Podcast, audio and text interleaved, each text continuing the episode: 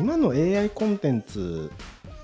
って何がそんなすごいんですかみたいな話になって、一種のテレパシー技術、まあ、イーロン・マスクとかも出資してるようなオープン AI とかがそこまで遡った考えは全然できなくて敵革命に似てんなみたいな話をずっとしてたっていう。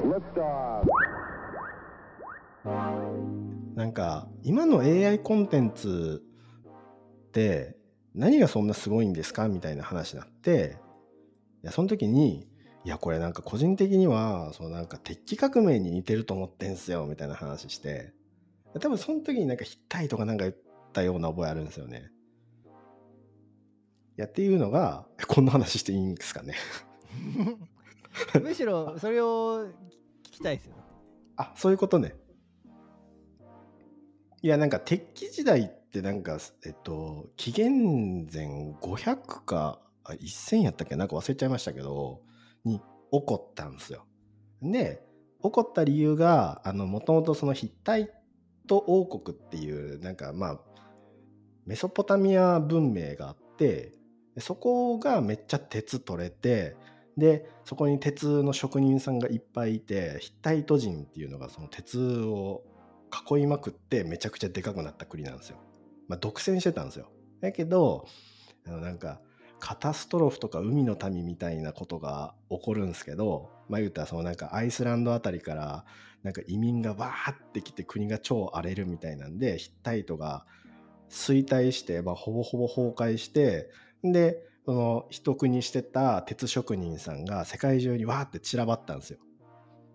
で鉄職人さんが散らばったことで各国があの鉄の技術をようやく手に入れてでそこから鉄器革命っていうのが起こったんですよ。でなんかそれって今の AI に似てるかもしれないですよねみたいなことを広報の人と話してて今の AI って今までその Google とか Facebook とかその超膨大なデータ持ってるところしか使えなかったような AI ばっかやったんですよだから俺らみたいな一般人は あの触りたくても触れへんみたいなやったんですけどそれがそうなんか、まあ、イーロン・マスクとかも出資してるようなオープン AI とかがもう勢いよくリリースしちゃったんですよねもう誰でも触れる形で。でその結果そのいろんな人がそういう高性能な AI 触れる機会が増えて今こうまあなんかそこから先ディフュージョンモデルとかいろいろ出てきてあの今 AI だら誰でも触れるいろんなことできるこんなこともできんぞっつってわーって広まってるんですけどいや鉄器革命に似てんなみたいな話をずっとしてたっていう。あんまり自分そこまで遡った考えを全然できなくてあのどっちかっていうと本当にここ自分の場合だと230年みたいな話で言うとだってそもそもだって携帯電話みたいな離れた地点で喋るみたいなのって一種のテレパシー技術じゃないですか。うん、でもうそれが今もうみんな当たり前のように1人1台以上スマホ持って、ね、電話したりとか LINE したりとかでメッセージ送れるみたいなのって、ね、昔からしてみたら人の頭の遠隔にいる人の頭の中分かるみたいな技術とまあ同じようなものというかだしとかあとまあすごい具体的なあれで言うとちょうどツイッターにも書いてたんですけど今まで紙の紙のポスティングとか、まあ、紙の広告をやってた会社がその電子メールっていうものが出てきた時に怖がるというかいやもう自分たちは紙で儲けてんのにそんなデジタルのメールじゃ人の心は動かないそんなマーケティングなんかできないみたいな声もあるだろうし、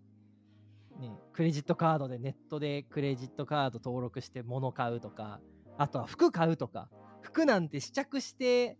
ね、実際に手で触って買うものだみたいなのがね、ZOZO タウンとかもうそういうもので当たり前のようにネットでファッションも買うしみたいな、結構そういう話と、なんかその AI の流れみたいな話で、うん、まあなんか自分は結構そこら辺でまあ自然に納得してるっていう感じですね、なんか。いや、そうですね。いや、なんか、まあ、コロナの時もそうやけど、こう、なんか定期的に起こるでっかい行動変容ありそうなジャンル出てきたな感、うん、やっぱ楽しいっすよね。この番組は縁側で話すようなゆるさとライブのジャムセッションのように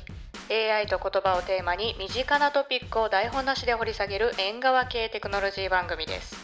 どう最近エンテクしてる？お合言葉にリスナーからの最近エンテクしたこと。誰かとエンテクしてみたいことも Twitter ハッシュタグエンテクで募集中。